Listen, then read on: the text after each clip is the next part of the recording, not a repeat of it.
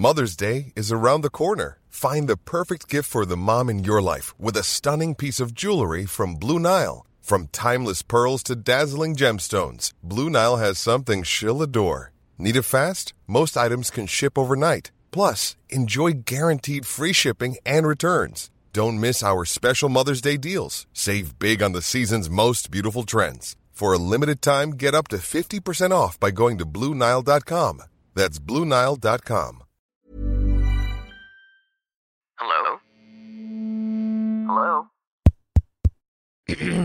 Podcast Network Asia.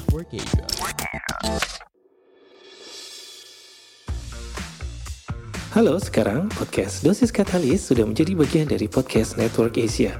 Untuk lebih lengkapnya, kamu bisa lihat di sosial media PNA. Dan gak ketinggalan juga didukung oleh Podmetrics. Jika kamu mau monetisasi podcast kamu, bisa langsung aja cek ke podmetrics.com. Assalamualaikum warahmatullahi wabarakatuh. Kembali lagi bersama saya Denta. Dan ini adalah podcast Dosis Katalis. Bismillahirrahmanirrahim. Oke, kali ini masih nyambung ya sama episode sebelumnya. Yang kemarin yang sebelum ini kan kita membahas soal berapa banyak yang harus kita minum, ya, cairan yang harus kita minum setiap hari, dan apa saja yang bisa kita minum. Tujuannya apa? Biar cairan dalam tubuh kita tetap seimbang, biar kita terhindar dari dehidrasi, dan ya pada dasarnya kesehatan secara keseluruhannya. Moga-moga udah jelas ya soal minum. Intinya adalah yang namanya rehidrasi. Rehidrasi itu adalah mengisi cairan kembali. Cairan kembali kan bisa hilang walaupun kita nggak diare, walaupun kita tidak perdarahan banyak ya. Itu tapi namanya cairan tetap bisa hilang lewat keringat kita, lewat napas kita, banyak lah pokoknya. Nah, uh, untuk yang namanya rehidrasi itu tidak cukup hanya dengan mengandalkan minum air putih polosan apalagi ya sepenuhnya. Nah, air yang kita minum agar optimal penyerapannya dalam tubuh ini itu harus membawa sesuatu atau berisi sesuatu. Dalam hal ini itu adalah nutrisi. Sehingga sel-sel yang di dalam tubuh kita tadi bersedia menerima cairan yang masuk ya, semuanya nggak nggak ada nggak ada yang dibuang dengan percuma.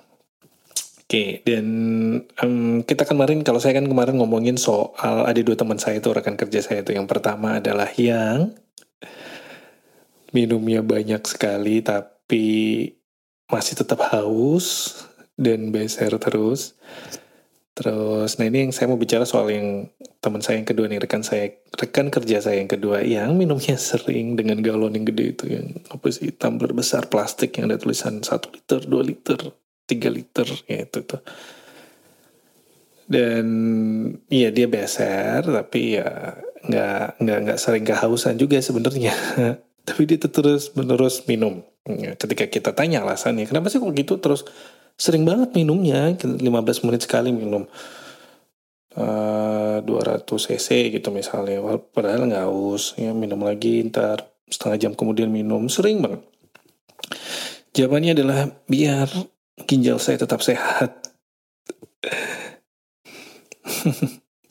Oke, okay, alasannya menarik dan dan logis sebenarnya biar ginjal kita tetap sehat. Karena apa? Karena kita selalu dibombardir dengan dengan petuah ya di mana-mana pokoknya kamu harus minum banyak kamu harus minum sering segala macam kita mau apalagi kalau kita misalnya um, ke kencing ke kamar mandi itu di kamar di WC di toilet itu kalau toilet umum tuh ada tulisan tuh kalau kencingnya war urinnya warnanya ini berarti warnanya jernih berarti uh, ginjalnya sehat. Kalau urinnya warnanya coklat berarti ginjalnya nggak sehat gitu. Seolah-olah parameter ginjal sehat itu hanya bergantung pada warna urinnya saja. Dan padahal sebenarnya ginjal itu nggak butuh cairan sebanyak itu teman-teman saudara-saudara sekalian. Cairan sebanyak itu maksudnya nggak butuh air putih sebanyak itu jadi kayak yang namanya ginjal biar sehat harus diguyur terus diguyur terus gitu biar sehat terus padahal sebenarnya enggak juga ya bahkan faktanya pada pasien-pasien dengan dengan gagal ginjal hmm, itu eh, pada tahapan gagal ginjal tertentu bisa jadi malah dibatasi minumannya. Nggak boleh minum banyak-banyak, nggak boleh minum air putih banyak-banyak, nggak boleh. Nggak boleh lah, ya ada restriksi cairan. Jadi jelas ya sebenarnya pada dasarnya ya seperti yang saya bilang di episode sebelumnya bahwa ginjal itu nggak butuh kita eh, butuh overhidrasi dari kita. Overhidrasi itu maksudnya minum terlalu banyak itu nggak butuh.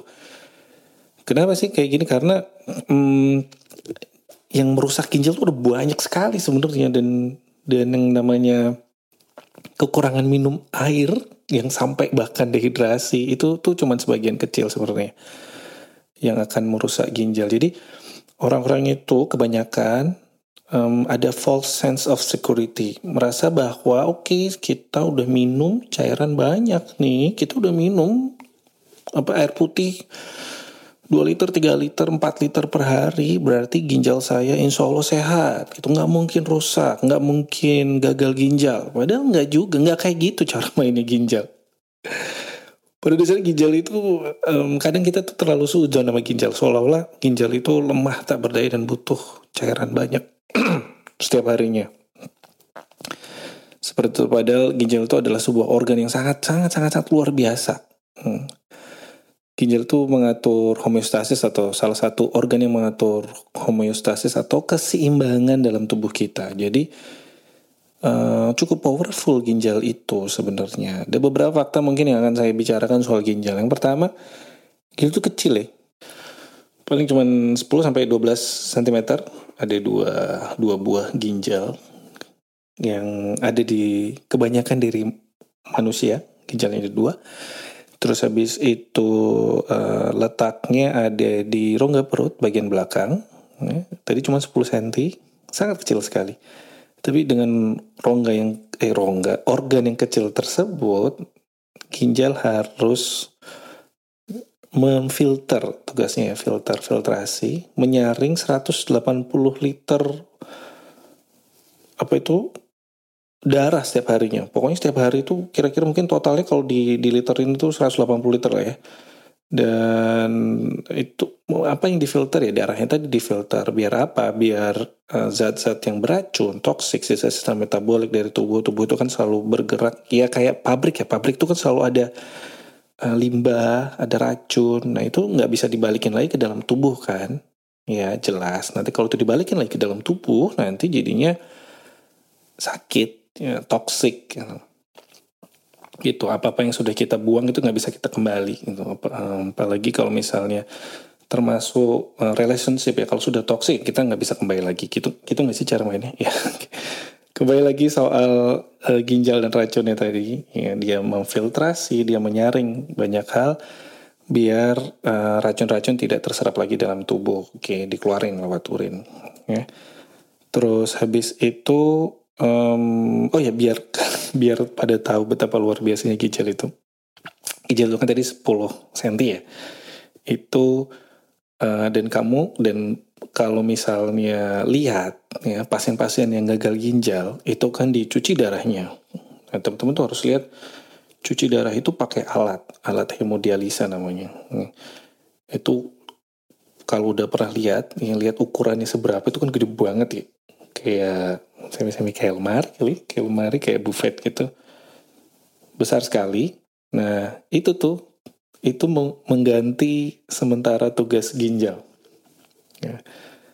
Untuk menyaring darah. Pengen nih kalau jadi kalau kalau misalnya pasien-pasien gagal ginjal yang harus dihemodialisa atau harus dicuci darah, itu pada dasarnya darahnya dikeluarin tuh dari tubuh, masukin ke dalam mesin tadi, mesin hemodialisa.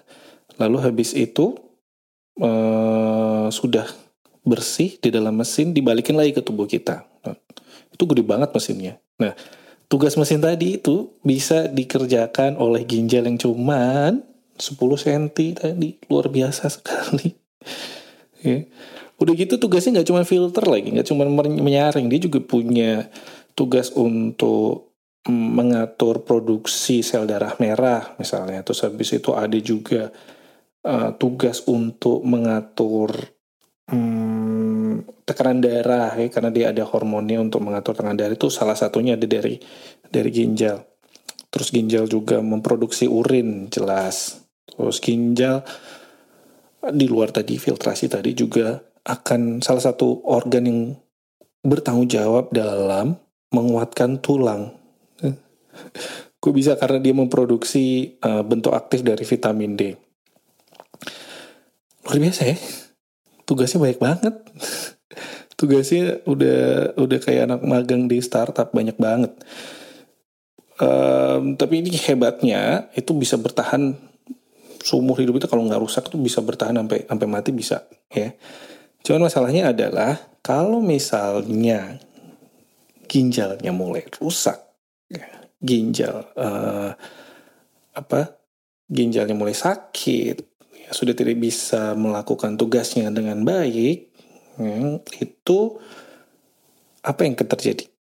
Yang terjadi adalah jelas satu dia akan um, racun akan menumpuk dalam tubuh kita.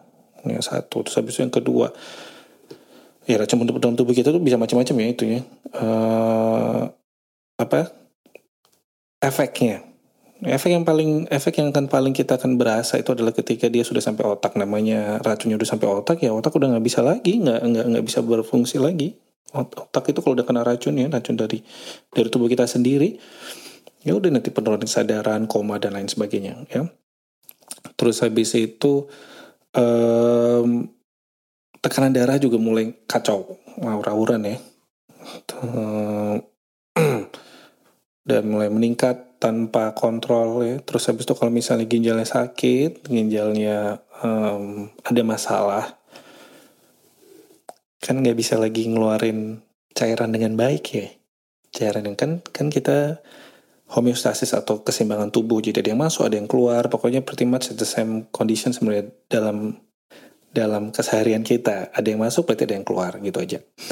Nah kalau misalnya ginjalnya rusak, kan nggak ada yang nggak nggak bisa ngeluarin lagi dengan baik ya, dalam bentuk misalnya tadi kita bilang kencing gitu ya.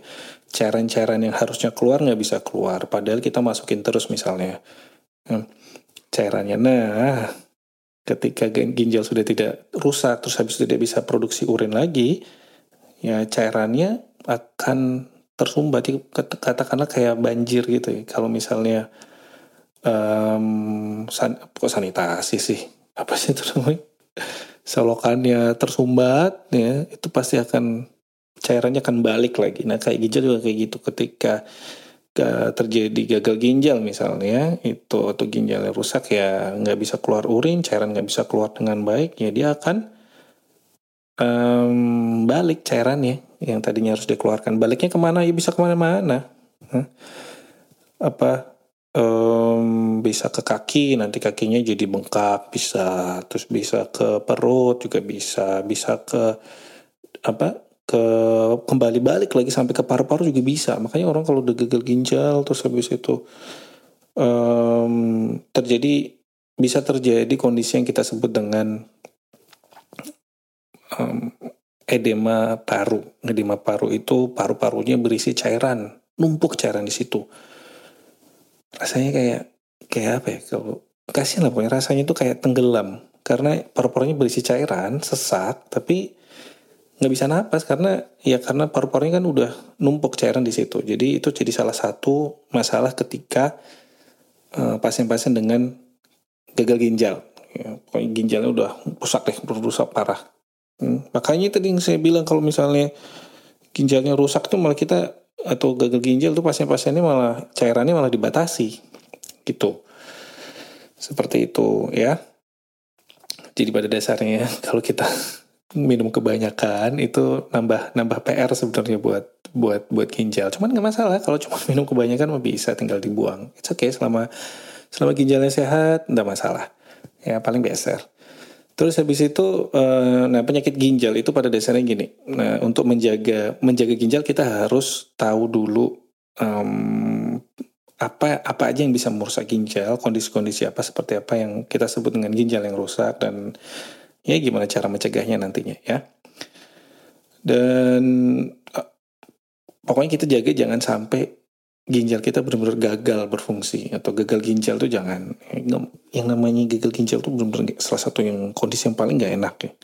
Kalau teman-teman pernah lihat atau ada keluarga atau ada ada ada rekan yang sampai gagal ginjal itu kalau misalnya nggak ditransplant ginjalnya ya, nanti harus um, cuci darah. Cuci darah itu kan nggak nggak apa tuh bukan sesuatu yang praktikal karena kita harus um, harus ke rumah sakit secara rutin seminggu bisa sekali dua kali tiga kali tergantung dengan keparahan keparahan kondisinya. Tapi itu bukan sesuatu yang menyenangkan tentunya. Dan kita dan itu akan berjalan seumur hidup kita. Kalau misalnya kita udah gagal ginjal hmm, udah parah ginjalnya dan udah rusak sama sekali nggak bisa diselamatkan lagi kalau nggak ditransplant ginjalnya ya udah seumur hidup akan dicuci darahnya which is not, not really nice ya pasti itu akan jadi makanya itu kan harus kita harus tahu betul bahwa gimana cara menjaga jaga ginjal dan again minum air putih kebanyakan 4 liter 5 liter itu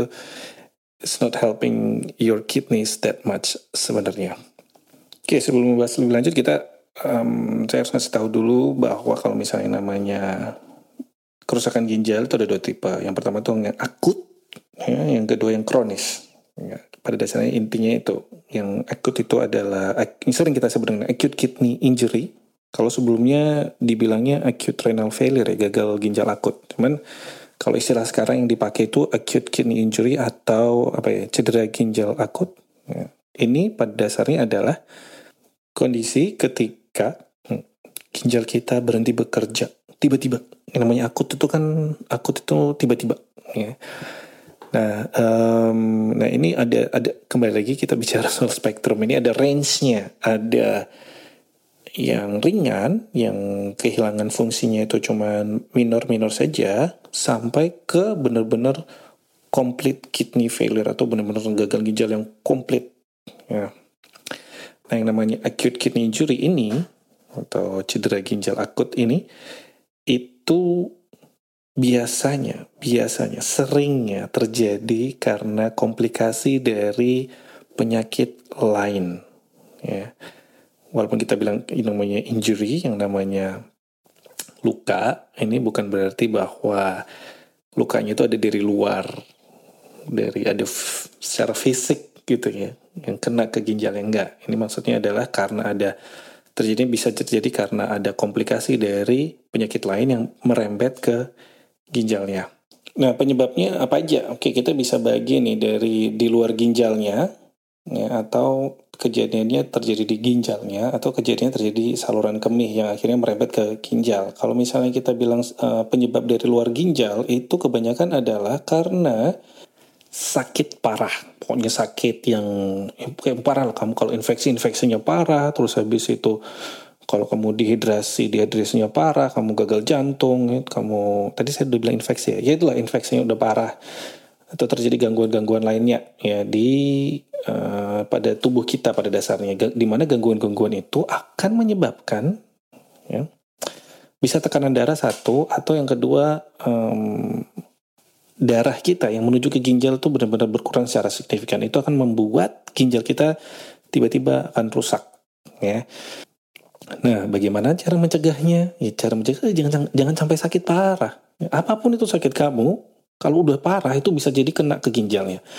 Kita bicara apa nih yang sekarang ngetren COVID. Kalau kamu COVID parah, infeksi parah, terus habis itu sampai terjadi shock nih, sepsis, infeksi sudah sangat parah sekali, terjadi uh, kerusakan organ multiple, ya udah pasti akan kena ginjal, bisa juga ya. Terus atau kamu uh, infeksi itu apa sih? Infeksi tipes. Kalau udah parah bisa juga sampai kena ginjal. Infeksi Pneumonia kalau udah parah bisa sampai kena ginjal. Semua infeksi kalau udah parah eh, itu bisa sampai kena ginjalnya. Terus misalnya kamu uh, jaga-jaga apa? Uh, jangan sampai kecelakaan. Itu juga ujung-ujungnya itu bisa sampai uh, cedera ginjalnya, bisa sampai acute kidney injury tadi. Karena kalau kamu misalnya kecelakaan, terus habis itu perdarahan banyak masif, darah yang ber, uh, darah yang menuju darah yang menuju ginjal akhirnya berkurang secara signifikan akhirnya bisa jadi ginjalnya jadi jadi rusak. Acute kidney injury. Jadi um, kuncinya untuk biar nggak gagal ginjal eh, nggak gagal ginjal nggak kena sakit ginjal komplikasi ginjal ya, itu adalah menjaga diri jangan sampai sakit parah. Nah, jelasnya ya nggak uh, cukup kan cuma dengan minum air putih misalnya kamu uh, biar nggak infeksi gimana ya kalau kamu biar nggak infeksi uh, COVID misalnya ya 3M ya, protokol kesehatan, kamu vaksin ya, terus habis itu yang lain juga gitu. Nanti kita lihat aja infeksi-infeksi yang paling banyak sekitar kita itu apa. Nah, itu ikhtiar kita itu berkutat pada situ untuk untuk penyakit infeksi. Hmm. Kalau misalnya dia biar nggak kena pneumonia, kalau kita misalnya kita atau anak-anak kita atau orang tua kita cenderung rentan pneumonia, jadi vaksin pneumonia, jadi vaksin COVID tadi ya. Terus ya macam-macam. Pokoknya jangan sampai kita sakit parah. Kalau untuk biar nggak kecelakaan, biar nggak biar nggak perdarahan banyak ya lakukan pencegahan-pencegahan biar nggak kecelakaan kayak gitu pokoknya jangan sampai sakit parah oke cukup tentunya belum cukup ada tadi yang uh, gimana cara menjaga ginjal dengan tidak sakit parah nah ada juga uh, kerusakan ginjal yang disebabkan oleh rusaknya ginjal itu sendiri sel-sel dalam ginjal itu sendiri ya, bisa karena radang bisa karena obat-obatan bisa karena racun bisa karena uh, macam-macam lah. Tapi terjadinya itu ada di ginjalnya. Makanya kalau di misalnya kita bicara soal obat-obatan deh, ada namanya obat-obatan yang nefrotoksik atau obat-obatan yang uh, merusak sel-sel di ginjal. Ada macam-macam sih kalau kita omongin banyak. Ya, biar biar biar jelas untuk mencegah biar ginjalnya rusak ya jangan as eh, ya jangan asal minum obat jelas. Kalau misalnya mau minum obat pastikan indikasinya tepat terus habis itu pastikan juga kalau misalnya minum obat-obatan yang harus diresepkan itu jangan asal minum ya. harus konsultasi dulu ke dokternya atau kalau kamu misalnya minum obat yang walaupun itu adalah obat obat warung nih obat yang bisa dibeli langsung itu jangan terlalu lama minum obatnya hmm. uh, minum 2-3 hari sakitnya nggak sembuh langsung di pergi ke dokter. Jangan terus-terusan mentang-mentang obatnya bisa dibeli bebas, terus diminum terus gitu, seminggu, dua minggu, sebulan, dua bulan. Nah, itu bisa salah satu yang akan merusak ginjal kita. Selalu konsultasi ke dokter kalau soal minum minum obat. Ada beberapa racun juga nih yang bisa menyebabkan uh, apa itu kerusakan ginjal. Hmm, ada juga um, misalnya kalau pada kasus-kasus tertentu misalnya apa ya uh, autoimun itu juga bisa lupus dan lain sebagainya itu bisa merusak ginjal juga nah, terus apa lagi oh ini kalau misalnya infeksi infeksi langsung ginjal itu juga bisa tuh rusak nah yang namanya minum air putih baik-baik dan sering-sering itu salah satu um, efeknya plusnya adalah kita jadi lebih terhindar dari infeksi saluran kemih yang bisa naik ke atas hingga sampai ke ginjal. Karena apa? Karena kan kita beser tuh, ya. Jadi minum air putih itu tetap perlu biar apa? Biar kita sering kencing sebenarnya. Tapi ya jangan sering sering-sering banget kencingnya. Tapi dengan kencing yang teratur itu sebenarnya kita nge-flush bakteri-bakteri yang ada di sepanjang saluran kemih sehingga kemungkinan terjadinya infeksi saluran kemih yang apalagi sampai parah sampai naik ke ginjal itu jadi lebih berkurang. Nah, itu tuh efeknya dari efek bagusnya maksudnya benefitnya dari minum air putih yang banyak sampai kita sering kencing. Cuma nggak cukup kan ya, seperti yang tadi saya bilang. Terus habis itu kalau uh, minum-minuman tertentu gimana? well, minum-minuman tertentu saya uh, ya ada sih beberapa beberapa studi yang mengaitkan langsung minum minum minuman berenergi berenergi nih sama uh, yang kebanyakan sama dengan gagal ginjal atau kerusakan ginjal. Cuman uh, mungkin mekanismenya nggak nggak langsung ya. Nanti kita bisa bicara bicara lebih lebih lanjut lagi. Oke. Okay. Terus habis itu ada beberapa kerusakan ginjal tuh yang disebabkan oleh karena adanya hmm, obstruksi atau hambatan tiba-tiba ya yang di saluran kemih misalnya ada kanker prostat, terus habis itu ada um, batu ginjal, ya, terus habis itu ya macam-macam lah ya. Nah itu tadi yang acute kidney injury. Cara cara biar kita ginjalnya tidak terluka, jelas tadi sudah saya bilang, jangan sampai sakit ya. Terus minum air putih yang teratur, ya. nggak usah overhidrasi nggak apa-apa, tapi teratur aja. Yang pastikan bahwa kita secara rutin kencing dengan baik. Jangan sampai kebanyakan kencing itu juga nggak nggak terlalu bagus buat kualitas hidup kita, ya kan? Terus jaga minum obatnya, atau ya, jangan asal minum obat, jangan asal jangan asal uh, apa itu namanya ya jangan asal minum obat sih tadi terutama. Nah yang kedua yang saya mau bicarakan itu adalah kalau tadi kita bicara soal acute kidney injury, yang kedua adalah kerusakan ginjal yang kronis, yang yang yang lama yang sampai berujung ke gagal ginjal. Jadi ini kan ada spektrum penyakit mulai dari tadi yang saya bilang ringan, berlangsung cepat terus habis itu bisa bisa sembuh kembali atau bisa saja dia tiba-tiba semakin lama semakin berakumulasi kerusakannya hingga terjadi kronis atau berlangsung pada waktu yang lama atau bahkan sampai gagal ginjal ketika dia sudah permanen udah itu bisa juga. Nah, kalau di sini ya kalau udah gagal ginjal benar-benar fail ya fungsinya dia akhirnya jadi merembet ke mana-mana. Kan tadi saya bilang ya kalau misalnya namanya ginjal itu fungsinya kan nggak cuman buat buat uh, menyaring kan, menyaring menyaring darah, tapi dia juga bahkan pembentukan darah juga ada di dia. Jadi makanya kalau misalnya orang-orang dengan gagal ginjal itu sudahlah dia sering sesek, ya, racun di tubuh ke mana-mana, dia bisa jadi anemia karena darah merah sel darah merah tidak terbentuk dengan uh, dengan dengan normal lagi. Nah itu akhirnya ya udah kalau udah sampai gagal ginjal pun ya kalau nggak transplant nanti ya beberapa mungkin harus dicuci darahnya secara rutin ya nggak akan nggak akan baik lagi gitu. Nah jangan sampai kita sampai ke posisi itu. Nah ada dua hal ini penyebab tersering yang harus kita hindari yang akan membuat terjadinya chronic kidney disease ya, atau gagal ginjal kronis atau nanti gagal ginjal. Dua hal tersebut adalah uh, diabetes dan hipertensi. Ya, itu kayaknya yang paling banyak ya kalau nggak salah ya. Hmm, correct me if I'm wrong, tapi itu dua terbanyak itu adalah itu. Yang lainnya bisa nggak? Ya bisa aja. Kalau yang tadi semua penyakit yang menyebabkan acute kidney injury tadi, ya kalau terus-terusan, ya dia akan terjadi gagal ginjal atau CKD atau chronic kidney disease atau beberapa hal yang lain yang bisa akhirnya membuat uh, gagal ginjal Nah, itu misalnya ada radang terus-menerus, ada glomerulonefritis, atau ada juga uh, penyakit malformasi ginjalnya memang bentuknya, ini terutama kalau di anak-anak ya.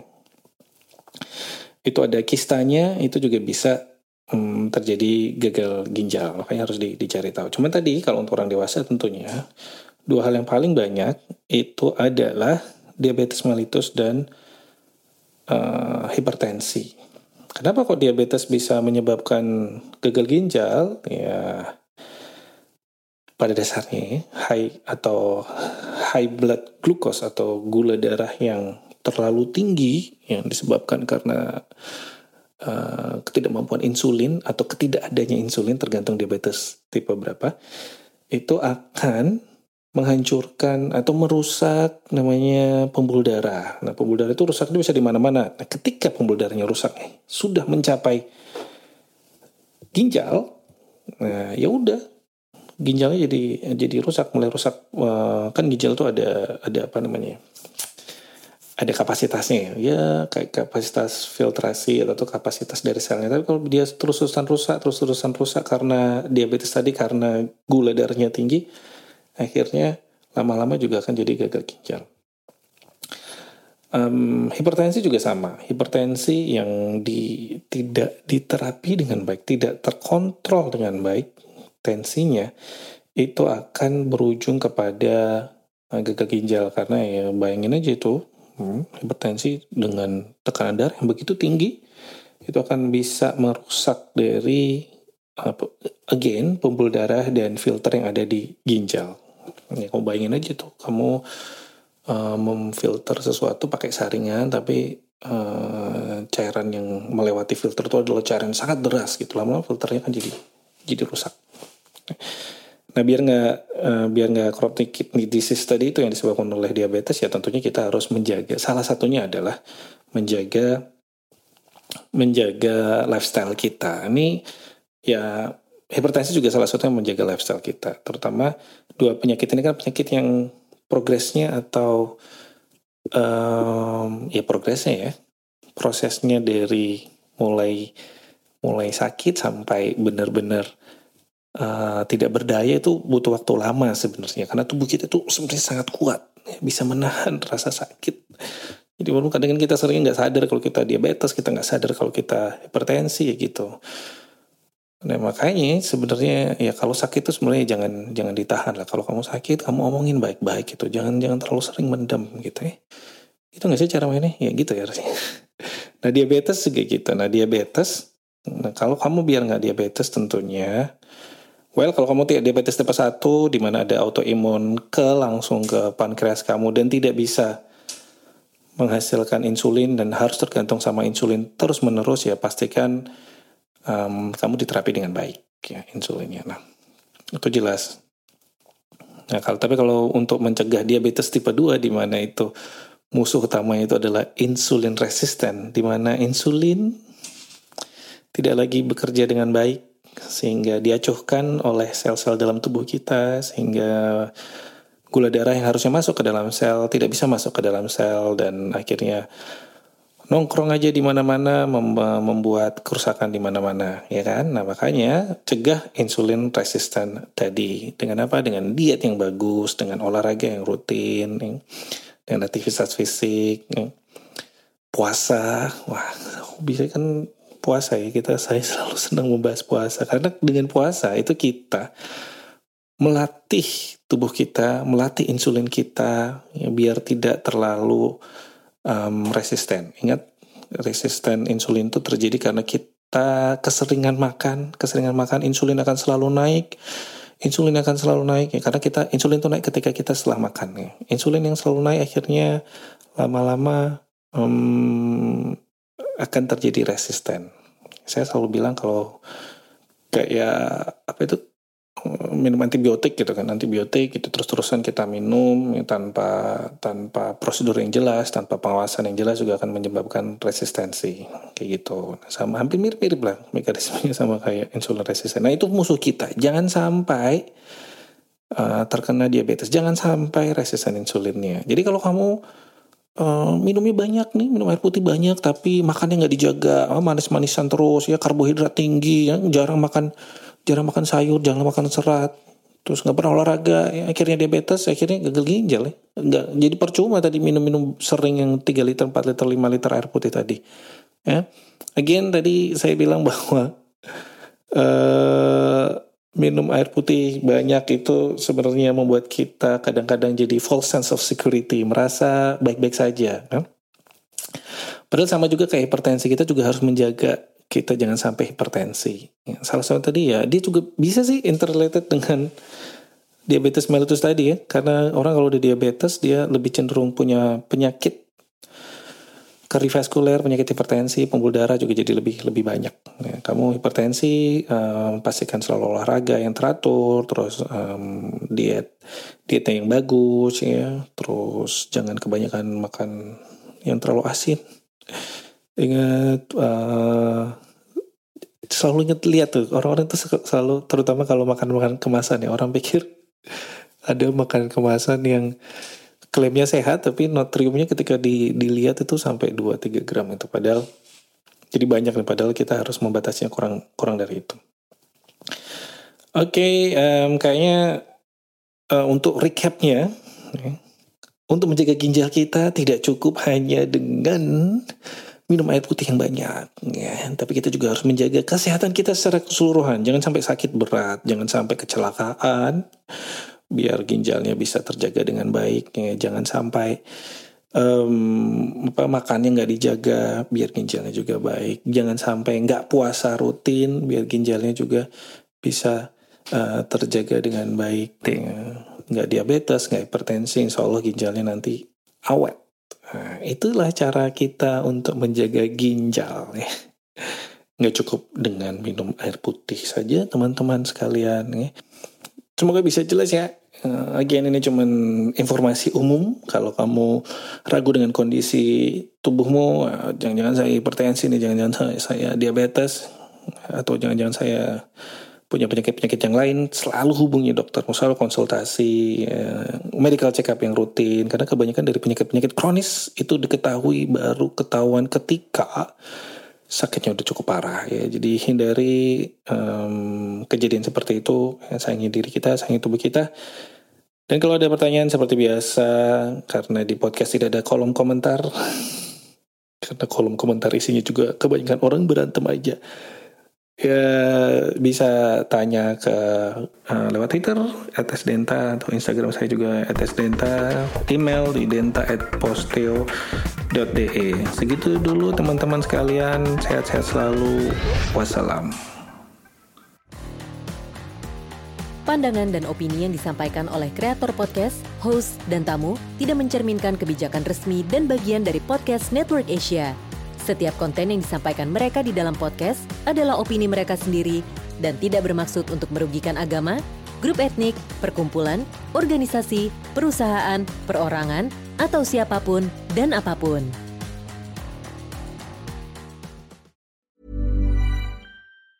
Planning for your next trip? Elevate your travel style with Quince. Quince has all the jet setting essentials you'll want for your next getaway, like European linen premium luggage options, buttery soft Italian leather bags, and so much more. And is all priced at 50 to 80% less than similar brands. Plus, Quince only works with factories that use safe and ethical manufacturing practices. Pack your bags with high-quality essentials you'll be wearing for vacations to come with Quince. Go to quince.com/pack for free shipping and 365-day returns.